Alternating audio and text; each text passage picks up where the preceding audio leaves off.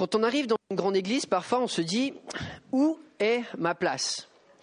Où est ma place? Des fois, ça peut être intimidant de voir qu'il y a beaucoup d'activités, il y a beaucoup de choses qui sont déjà en place. Peut-être dans une église, on se dit mais finalement, qu'est-ce que je peux apporter? Dans une église qui est déjà établie, une église où il y a, des ministères qui tournent, qu'est-ce que je peux faire? Est-ce que j'ai le droit de m'exprimer? D'accord? Ou si je vois les choses de manière différente Est-ce que je peux être utile? Et si je veux l'être, il faut que je parle à qui? Comment? Quand? Est-ce qu'on va me laisser servir si je ne suis pas beaucoup formé? Ou si j'ai des choses dans ma vie que je suis en train de, régler? Euh, est-ce que je dois servir par obligation? Ou parce, qu'il faut faire tourner la machine? Ou parce que finalement est-ce que, que j'ai envie? Est-ce que j'ai le droit d'avoir des envies, des préférences? On peut prendre euh, pas mal de temps quand on arrive dans une église locale à trouver sa place et trouver l'endroit où on va être épanoui dans le service. Mais ça en vaut vraiment la peine. Aujourd'hui, on continue dans le livre des actes. Et ce qu'on voit dans le livre des actes, c'est la naissance de l'église qui naît avec la puissance du Saint-Esprit. Et les deux vont ensemble. L'Église est la forme dans laquelle le Saint-Esprit s'éclate. L'Église est l'endroit où l'Esprit va relâcher des dons, relâcher des vocations, relâcher tout son pouvoir, sa puissance, sa créativité pour faire une belle œuvre. Paul, quand il parlait de l'action du Saint-Esprit, disait là où il y a l'Esprit, il y a la, la liberté. C'est fascinant quand tu regardes vraiment ce que dit la Bible. La Bible nous dit que l'Église est le terrain où nous pouvons exprimer notre liberté au maximum. L'Église est un endroit où nous devrions pouvoir exprimer la liberté de l'esprit dans, sa plus C'est ironique. Servir dans l'Église est là où nous pouvons être libres et peut-être le plus libre sur la terre. Parce que quand l'Église est en bonne santé, quand on est rempli du Saint-Esprit, ben, on peut être nous-mêmes. On peut être nous-mêmes en famille. On peut être nous-mêmes avec les convictions les plus profondes que nous avons. Et c'est ce que nous voyons encore une fois, alors que nous continuons en Actes chapitre 18 et le début du chapitre 19, on, on voit Paul qui est en transition entre ces deux voyages. Et en même temps, il y a une grande transition, celle de l'ancienne alliance et de la nouvelle alliance, qui sont un petit peu entre les deux. Euh, alors, je pense que le but de ce texte, Luc, l'auteur du livre des Actes, le met surtout pour, la, portée théologique de ce qui se passe à ce moment-là.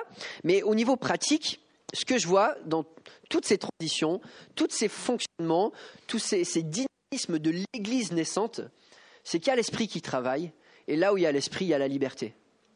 Et on voit que dans l'engagement chrétien, ce qui est marqué dans l'engagement chrétien, c'est une profonde liberté dans la manière avec laquelle cet engagement peut s'exprimer.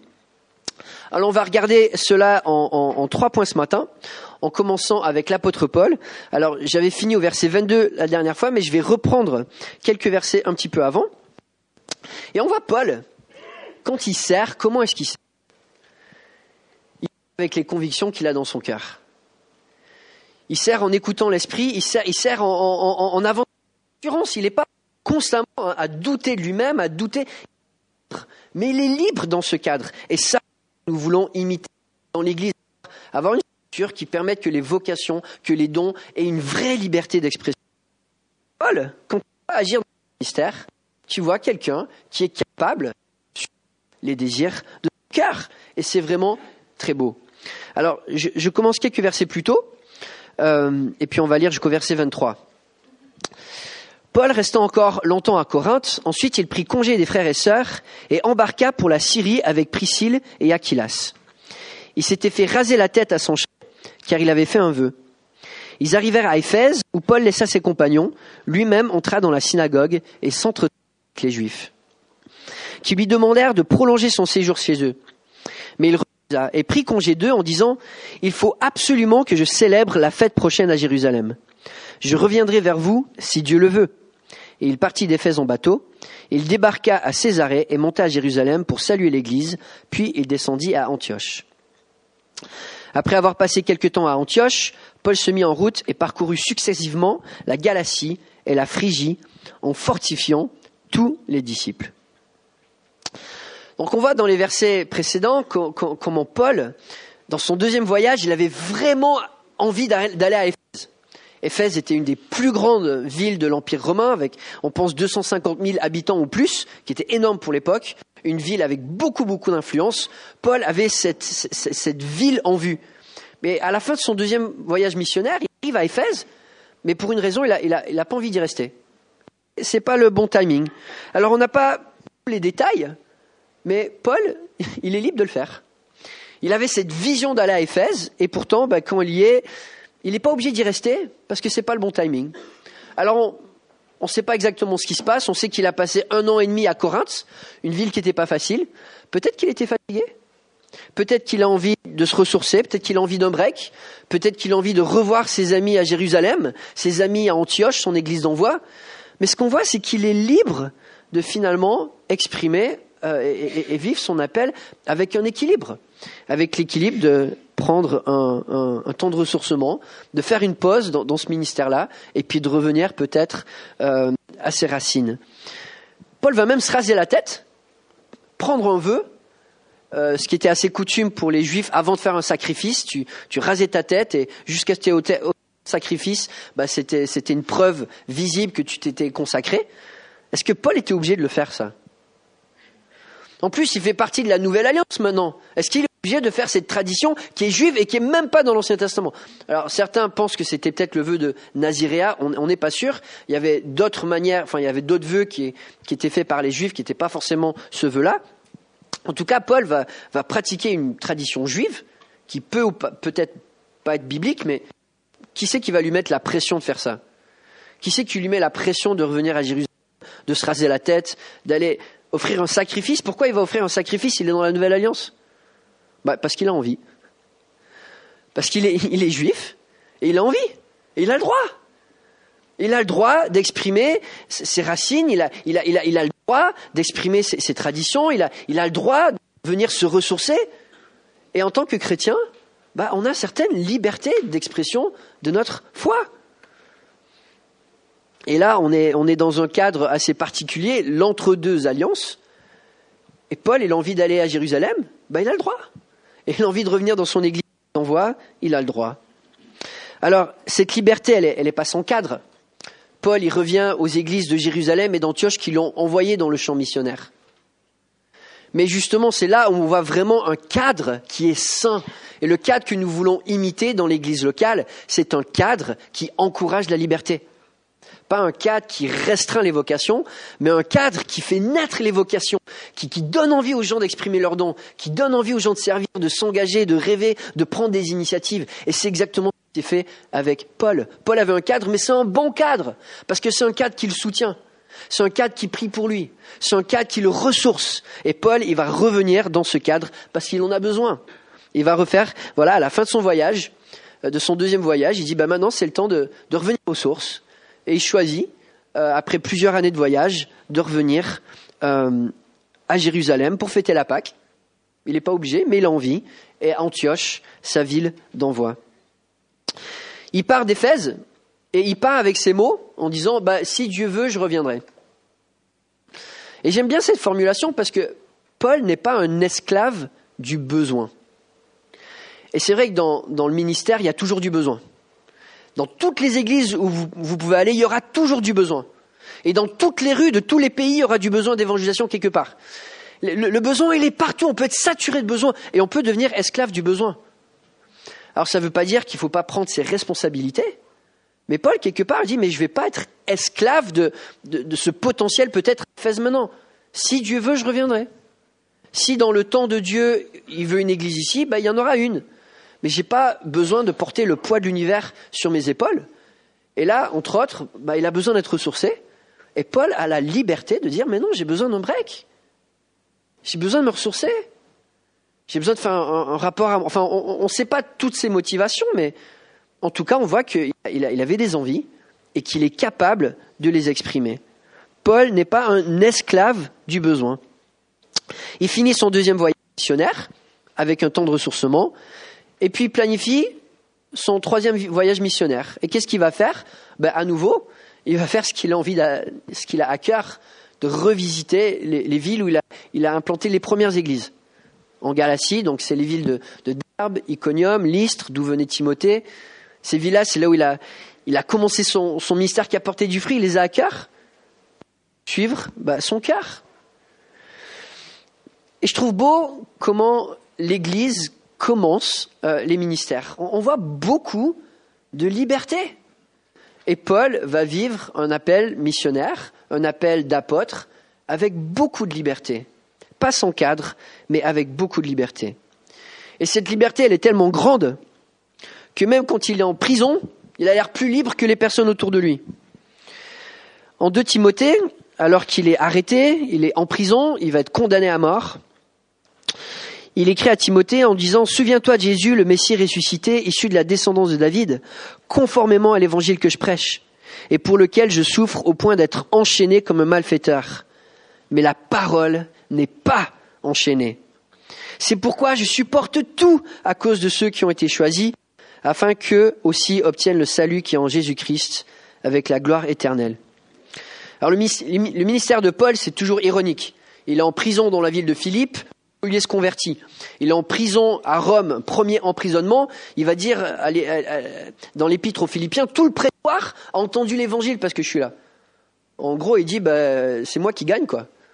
Et là, à la fin, il est en prison, il va mourir, et pourtant, à la fin de cette lettre, Timothée, il dit, écoute, Timothée, j'ai besoin de toi, mets-moi des parchemins, j'ai besoin de Marc, Luc est avec moi. Le gars, il est en prison, il a besoin de trois gros calibres pour exercer le ministère qu'il a. Il est jamais enchaîné. Parce que la parole, elle est jamais enchaînée. Et quand on, vit avec le Saint-Esprit, on n'est jamais enchaîné, on est libre. Et c'est ce qu'on a besoin de vivre dans notre Église, la liberté de l'Esprit qui nous... On est sur le terrain favorable dans l'Église pour que l'Esprit s'exprime à gogo. Donc il faut y aller. Et puis j'aime beaucoup ce, psaume qui résume bien ce que Paul fait et ce qu'on est appelé à faire. Fais de l'éternel tes délices, et il te donnera ce que désirent tes anciens et vont te forcer sur toi. Non. Fais l'éternel tes délices, il te donnera ce que ton cœur désire. Désire, recommande ton sort à l'éternel, mets ta confiance en lui, il agira. Il fera paraître ta justice comme la lumière et ton droit comme le soleil en plein midi. C'est vraiment ma prière pour notre assemblée. C'est vraiment ma prière pour chacun de nous. Qu'en étant rempli de l'esprit, on trouve une place où on s'éclate on est épanoui, on est bien dans notre peau et on grandit chacun. L'engagement chrétien devrait ressembler à cela. Pas une tâche lourde et indésirée, avec des chaînes aux poignets, mais c'est comme un, festin de délices qui rassasie le cœur. C'est ça le service. On est rassasié parce que l'Esprit nous conduit. On voit Paul qui exprime la liberté dans son ministère. C'est un bel, un bel exemple qu'il nous donne. Et puis on voit Apollos qui arrive de nulle part, un gars qui est très doué, et même s'il n'est pas, voilà, il n'a pas suivi les cases, bah, il a sa place, il va être accompagné, il va s'éclater dans ses dons. Euh, et on, voit ça avec, voilà, à partir du verset 24. Apollos qui est libre d'utiliser ses dons. C'est comme ça que l'Église euh, primitive commence, avec une vraie liberté. Verset 24. Un juif originaire d'Alexandrie, du nom d'Apollos, est arrivé à Éphèse. C'était un homme éloquent et versé dans les Écritures. Il était instruit quant à la voix du Seigneur et plein de ferveur. Il annonçait et enseignait avec exactitude ce qui concerne Jésus, bien que ne connaissant que le baptême de Jean. Il se mit à parler avec assurance dans la synagogue. Après l'avoir écouté, Aquilas et Priscille le prirent avec eux et lui exposèrent plus exactement la voix de Dieu. Comme il voulait aller en Achaïe, les frères l'y encouragèrent et écrivirent aux disciples de lui faire bon accueil. Dès son arrivée, il se rendit par la grâce de Dieu très utile aux croyants. En effet, il réfutait avec force les Juifs en public et il démontrait par les Écritures que Jésus est le Messie. Dans beaucoup d'églises de nos jours, un Apollos qui arrive aurait été un peu mis de côté, je pense. Le gars arrive d'une autre ville, personne ne le connaît, il n'a pas de diplôme, on ne connaît pas trop son parcours. Euh, il n'y a pas beaucoup d'églises locales à l'époque. Hein. Paul est en train d'implanter les premières églises en dehors d'Israël. On se rappelle, il n'y a pas beaucoup d'églises. On ne sait pas s'il y en avait une à Alexandrie. En tout cas, il arrive, sa formation, bah, c'est, elle est juive, euh, elle n'est pas complète, il a reçu que le baptême de Jean, donc est-ce que ça veut dire que peut-être il n'a pas tout compris sur Jésus? Il n'a pas compris la nouvelle alliance avec le Saint-Esprit? Peut-être il, ne sait pas c'est quoi l'Église encore, et il veut prêcher. Est-ce qu'il a sa place? Plus il veut prêcher, il a l'air d'être encore plus doué que ceux que Paul a laissés derrière. Il parle avec exactitude, précision, avec zèle, avec assurance. Le gars est vraiment doué. Donc tu as, Priscille, Aquilas, on sait que, Luc que Paul a laissé ses compagnons, on pense qu'il y a peut-être Luc, Silas, Timothée, il y a tous ces gens-là, ils voient un gars débarquer de nulle part, et probablement qui est plus doué qu'eux en prédication. Comment est-ce qu'ils réagissent? Et en plus de ça, ils se proposent pour être pasteur en Achaïe, en d'autres termes à Corinthe, pour prendre la, suite derrière Paul, quoi. Il a du, du toupet, le gars. Mais comment est-ce que réagissent les premiers chrétiens? Avec humilité. Pas, en sentant une menace, ce gars est plus doué que nous. On va, va non, non, non, non, attends, on, on était là avant. Tout de suite, Aquilas et Priscille vont, venir pour l'encourager, pour le former. Et puis ensuite, ils vont écrire une lettre de recommandation pour qu'il soit, puisse œuvrer à Corinthe. Et on, voit dans, dans la première épître aux Corinthiens comment Apollos fait du bien à cette église de Corinthe. Il baptise des gens, il prêche, il nourrit cette église, qui n'était pas une église facile entre parenthèses, mais il y arrive. Et puis on, voit comment il est décrit ici. Euh, dès son arrivée, il se rendit par la grâce de Dieu très utile aux croyants. Mais on voit cette première réaction des chrétiens envers ce gars qui arrive de nulle part, avec de l'humilité, avec du respect, avec de la droiture. Ok, il y a des choses qu'on a besoin de corriger que tu connais pas encore, et ils vont y aller. Et puis avec espérance. Là, on voit, du potentiel. Ben, on va l'accompagner, on va le nourrir. Dépasse, qu'il nous dépasse.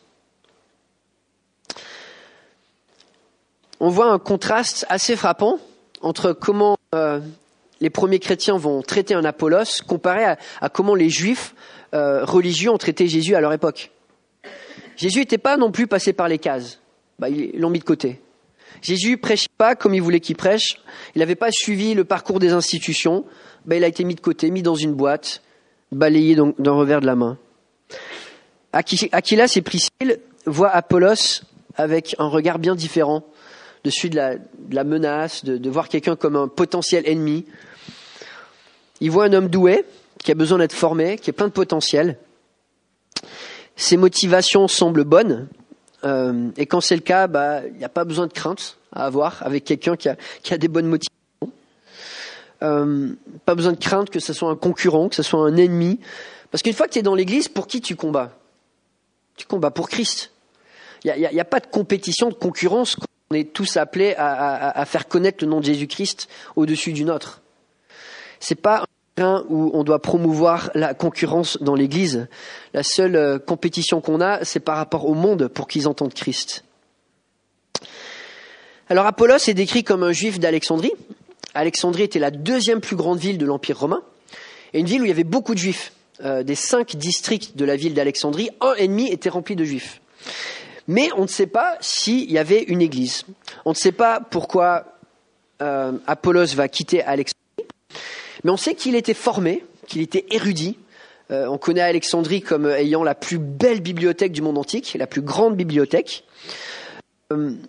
Et Apollos est un peu comme un Paul, quelqu'un qui avait un gros bagage, un gros arrière-plan de connaissances dans la foi euh, de l'ancienne alliance. Mais on ne sait pas comment il est arrivé à la connaissance de Jésus, et on ne sait pas à quel point il connaissait Jésus. Alors il était disciple de Jean, et qu'est-ce que Jean enseignait? Ben, Il enseignait la repentance, il enseignait le royaume spirituel, et puis il enseignait qu'il y avait un Messie qui venait, qui allait baptiser du Saint-Esprit. Donc les disciples de Jean, on peut croire qu'ils avaient connaissance de ces choses et qu'ils attendaient le Messie. Et quelque part, Apollos reconnaît en Jésus le Messie, mais on ne sait pas a compris à quel point euh, euh, bah, à quel point il comprend Jésus dans sa divinité, dans son, dans son règne, avec le don du Saint-Esprit, etc. Mais là, c'est chouette. Il veut implanter une église à Éphèse. Il laisse une équipe, il prend plusieurs mois probablement euh, pour aller à Jérusalem. On voit qu'il était pressé de vouloir y aller. On pense qu'il voulait y aller avant l'hiver. Il n'y avait pas de circulation sur la mer Méditerranée pendant l'hiver. Donc il fallait s'y prendre à l'avance, sinon tu pouvais être bloqué pendant des mois.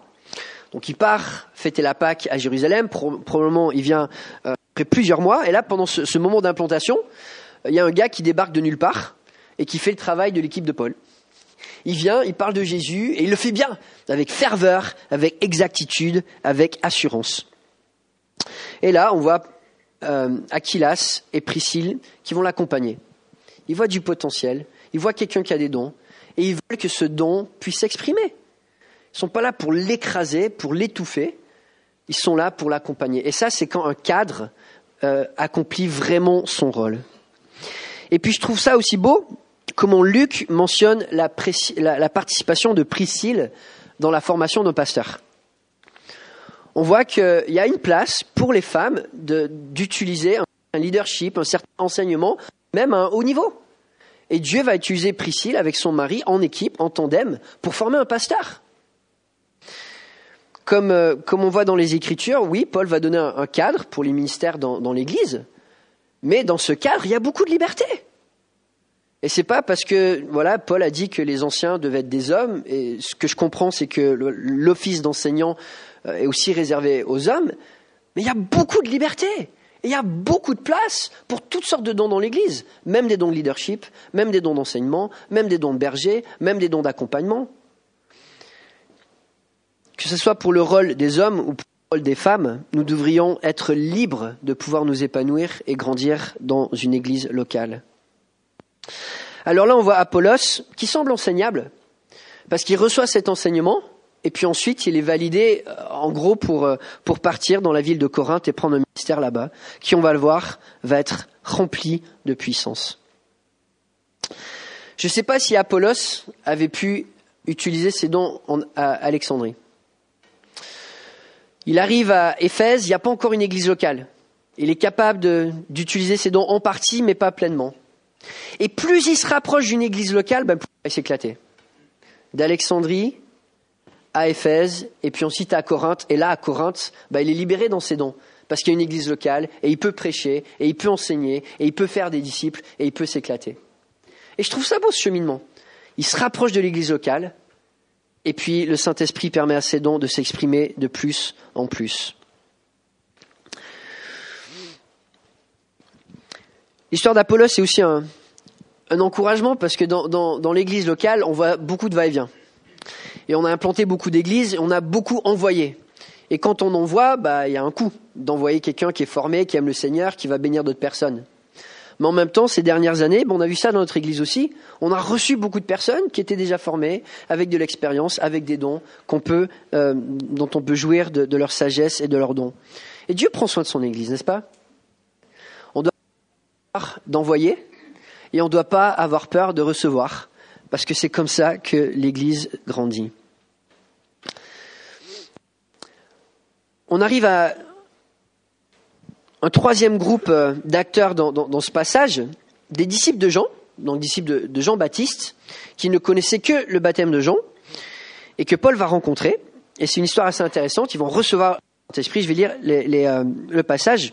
Alors, comme je disais, je pense que Luc souligne une richesse théologique de la, euh, de la transition entre l'ancienne et la nouvelle alliance. Mais en même temps, je trouve ça beau que ces hommes sont appelés des disciples. Même s'ils n'ont pas encore compris la nouvelle alliance, on voit que des gens en cheminement, des gens qui n'ont pas encore fini leur formation, ils ont leur place pour, pour, euh, pour être validés dans, dans, le ministère. Et je pense qu'on est, on est tous candidats à ceux qui peuvent grandir, n'est-ce pas? Tous ceux qui peuvent avoir plus de formation, euh, qui, peuvent, avoir euh, plus d'expérience, plus de maturité. Mais il y a la place dans l'Église pour accueillir les personnes en cheminement. Et c'est comme ça que l'Église commence, et c'est beau. On va lire euh, Acte 19, versets 1 à 7. Pendant qu'Apollos était à Corinthe, Paul arriva à Éphèse après avoir traversé les hautes provinces de l'Asie. Il rencontra quelques disciples et leur dit Avez-vous reçu le Saint-Esprit lorsque vous avez cru? Ils lui répondirent, Nous n'avons même pas entendu parler d'un Saint-Esprit. Il demanda, Quel baptême avez-vous donc reçu? Ils répondirent, Le baptême de Jean. Alors, Paul dit, Jean a baptisé du baptême de repentance, en disant au peuple de croire en celui qui venait après lui, c'est-à-dire en Jésus le Messie.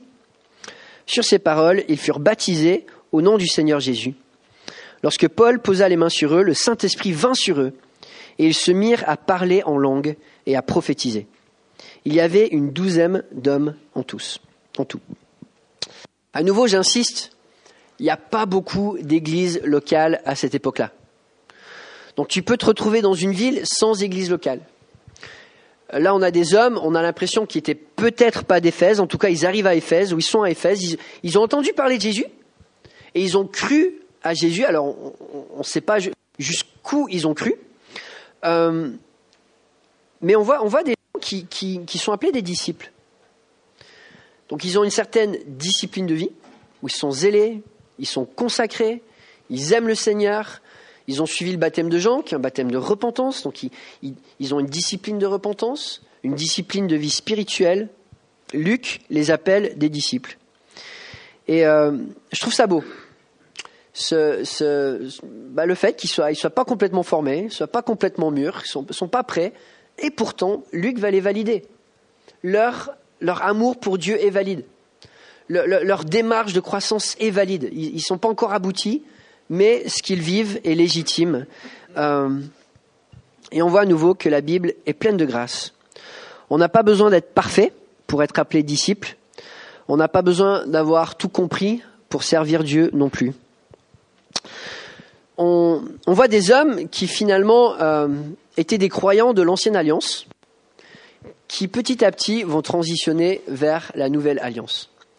Et c'est vraiment ce qu'on voit dans tout le livre des actes. Dans le livre des Actes, on voit, cette grande transition, une des plus grandes transitions de l'histoire de l'humanité, hein, entre l'ancienne alliance et la nouvelle alliance. Et Jésus avait promis à ses disciples une expérience de foi supérieure, quelque part. Une relation avec Dieu plus proche et une relation les uns avec les autres plus proche, qui est rendue possible avec l'envoi du Saint-Esprit et la création de l'Église. Quand on évalue l'ancienne et la nouvelle alliance, il y a des choses qui changent, il y a des choses qui ne changent pas. Il y a beaucoup de choses qui ne changent pas. Le Dieu de la Nouvelle Alliance est le même Dieu de, l'Ancienne Alliance. on n'a pas besoin d'avoir peur du Dieu de l'Ancien Testament. C'est un bon Dieu qui est plein de grâce, qui est plein de bonté. C'est le même Dieu que le Nouveau Testament. Euh, le caractère de l'homme, dans l'Ancien Testament comme dans le Nouveau, c'est le même caractère de cochon qui a besoin d'être transformé. Euh, on lit les histoires, c'est la même chose qui se passe aujourd'hui. Dans l'ancienne alliance, comme dans la nouvelle alliance, le monde avait besoin de témoins, et le monde a besoin de témoins aujourd'hui pour faire connaître Dieu. Et dans les deux cas, Dieu a choisi un peuple pour, euh, pour le représenter. De même côté aussi, euh, l'œuvre du Saint-Esprit n'est pas complètement nouvelle dans le Nouveau Testament. C'est quoi le fruit de l'Esprit? L'amour, la joie, la bonté, la bienveillance, la foi, la maîtrise de soi, la patience. Est-ce que vous pensez que pendant toute la nouvelle alliance, il n'y a personne qui a pu exprimer ça? Bien sûr que non. Les croyants euh, qui, avaient foi en Dieu, bah, par la puissance du Saint-Esprit, pouvaient exprimer ces choses-là. Quand Jésus va, voir Nicodème, c'est encore dans l'ancienne alliance, et il va lui dire, mais tu sais pas, ça veut dire quoi d'être né de nouveau? D'être né de quoi? De l'Esprit? On ne peut pas porter du fruit spirituel sans le, Saint-Esprit. C'était valable, valable dans l'Ancien Testament comme dans le Nouveau Testament. Alors la question c'est qu'est-ce qui change? Qu'est-ce qui change entre l'ancienne alliance et la nouvelle alliance? Alors deux choses, bah, Christ l'Église. Christ et l'Église. Le Saint-Esprit va agir de manière unique à cause de Christ qui s'est révélé et à cause de l'Église qui a été bâtie. Et le terrain d'action du Saint-Esprit, différent de l'ancienne alliance, c'est à cause de Christ et c'est autour de l'Église. Le Saint-Esprit est témoin de Christ de manière plus claire que dans l'ancienne alliance. Les disciples ont, suivi Jésus pendant trois ans sans vraiment comprendre sa divinité jusqu'à l'ascension à la Pentecôte. Dans l'ancienne alliance, il y, avait une espèce de voile. On ne pouvait pas comprendre pleinement qui Jésus était. Et pourtant, dès la Pentecôte, euh, Pierre prêche la divinité de Jésus et les gens se convertissent. Et le christianisme est fondé sur Jésus qui est roi, qui est Messie, qui est divin et qui est Seigneur de tout. Donc il y a une dimension dans laquelle le Saint-Esprit nous témoigne de manière plus claire qui est Jésus, et ça nous rapproche de Dieu, parce qu'on le connaît plus. Mais deuxièmement, la réalité de l'Église est différente d'Israël. J'entends une espèce de buzz, je sais pas c'est quoi John, mais... Euh, ok. Deuxièmement, la réalité de l'Église est différente euh, d'Israël. Qu'est-ce qui unissait le peuple d'Israël? On avait un même territoire, des liens de sang, euh, même, une même foi, mais dans l'Ancien Testament, on voit qu'il y avait toujours seulement un reste qui croyait vraiment en Dieu, euh, qui, comprenait, vraiment son, appel à chaque génération. Alors que dans l'Église, finalement, euh, l'Église est composée de personnes vraiment différentes, d'arrière-plans différents, de races différentes, de territoires différents, mais unies par le Saint-Esprit de manière unique et de manière vraiment forte. Et comment est-ce que ça se manifeste? Ben, En pratique, par les dons spirituels, et puis ensuite, de manière dans notre identité en tant que, en tant que vraie famille. Et l'Esprit fait une œuvre unique dans, dans, la réalité des liens que nous avons les uns avec les autres, qui sont des liens extrêmement forts quand nous sommes remplis du Saint-Esprit. Et ça, c'est quelque chose d'unique que nous vivons aujourd'hui. Nous connaissons Christ et nous pouvons être plus proches les uns des autres. Alors Luc souligne, voilà, ces, disciples qui, qui avaient cru, donc je pense qu'ils avaient connu Jésus, mais qui ne connaissaient même pas le Saint-Esprit. Et c'est la troisième manifestation dans le livre des actes de croyants qui croient et qui reçoivent le Saint-Esprit avec une manifestation de, parler en langue. Et je pense que Luc le note parce que c'est assez unique, c'est pas quelque chose qui se passait à chaque fois. Mais ça s'était passé à, la Pentecôte pour les Juifs, euh, les disciples de Jésus qui se convertissent. C'était passé avec Corneille, le premier non-juif qui reçoit le Saint-Esprit. Et là, quelque part, ça se passe avec les croyants de l'ancienne alliance, qui n'étaient pas disciples de Jésus, qui étaient disciples de Jean, et qui rentrent dans la nouvelle alliance. Donc Luc souligne euh, de manière claire que, Dieu va chercher bah, tous ceux qui lui appartiennent. Il va chercher l'ancienne alliance. Il est en train de former cette Église avec des gens de tous les arrière-plans et sur un pied d'égalité, chacun avec le Saint-Esprit. Et quelle belle manière de commencer cette implantation d'église à Éphèse. Paul commence avec des juifs euh, qui étaient des juifs fidèles de l'ancienne alliance, qui avaient suivi Jean, qui croyaient le Messie, qui ont compris que Jésus était le Messie et qui vont devenir peut-être ces piliers de cette première église qui, on va le voir plus tard, va avoir un impact incroyable dans toute la région. Donc dans ce passage, on, voit des transitions.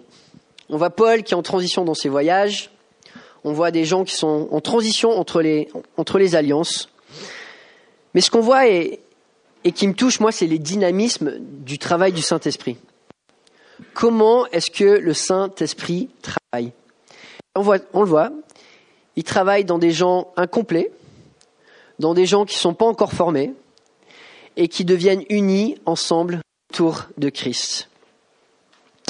Alors, comment est-ce qu'on peut vivre ça aujourd'hui? Comment est-ce que nous, aujourd'hui, on peut vivre la liberté du service chrétien par la puissance du Saint-Esprit? Dans l'Église, nous voulons avoir, et on le répète souvent, la liberté de la communication.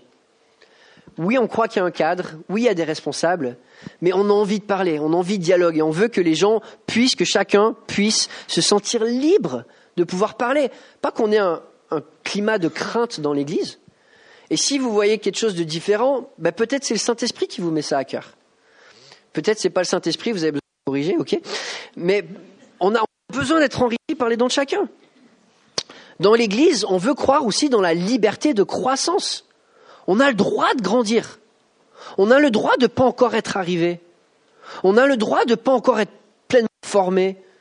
Et on a le droit de, vouloir grandir et de vouloir trouver une place pour servir, pour grandir, alors que finalement on n'est pas parfait, de toute façon on ne sera jamais. Mais c'est OK en tant que, que pécheur de trouver sa place dans l'Église. Alors bien sûr, s'il y, a, des choses à régler, on, va y travailler. Mais il ne faut pas avoir peur euh, de, chercher à trouver une place dans l'Église, parce que chacun doit savoir que ce qu'on veut ici, c'est la liberté. Dans l'Église, on veut avoir la liberté d'expression des dons spirituels. On veut ça.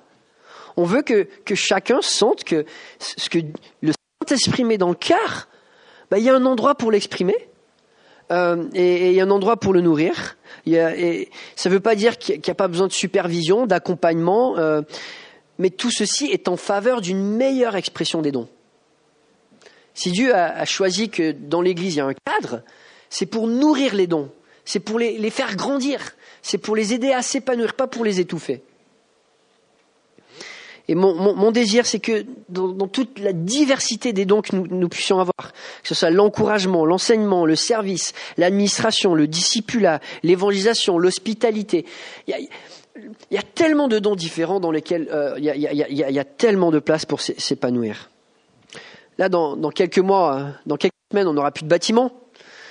Euh, et il y aura y vraiment, euh, comme je dis souvent, dans l'Église, il il y, a, le service formel et il y a le service informel.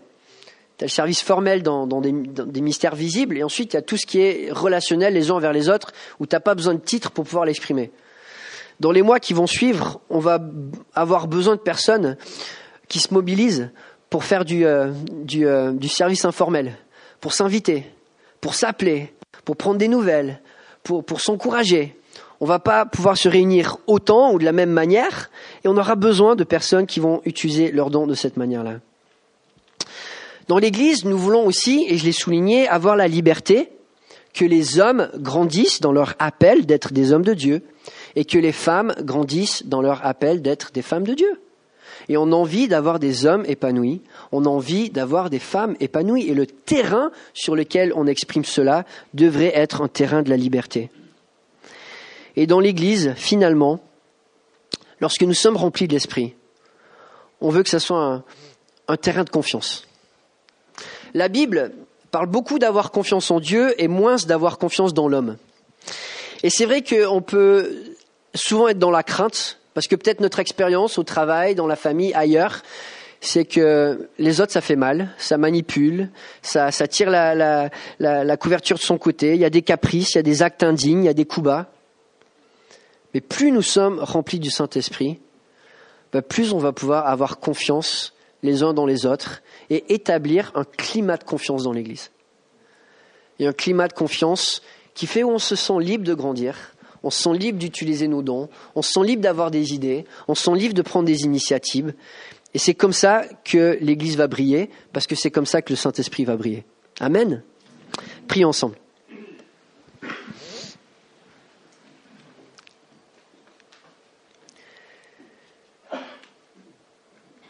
Oui, Père Céleste, merci pour ce cadeau si beau que tu nous as donné du Saint-Esprit, qui œuvre de manière merveilleuse dans ton Église. De nous, Père Céleste, de, vivre pour euh, honorer ce cadeau que tu nous as donné, en étant remplis du Saint-Esprit et en manifestant sa puissance par les dons que tu nous as donnés, les sensibilités que tu nous as données, les désirs du cœur que tu nous donnes quand nous t'écoutons, de nous, Père Céleste, de grandir ensemble à l'écoute de l'Esprit et euh, en étant une Église qui est de plus en plus saine, de plus en plus en bonne santé euh, et où la liberté est vraiment exprimée. De nous, Père Céleste, d'être à ton service parce que tu le mérites et parce que c'est un privilège de pouvoir le faire. Au nom de Jésus-Christ. Amen.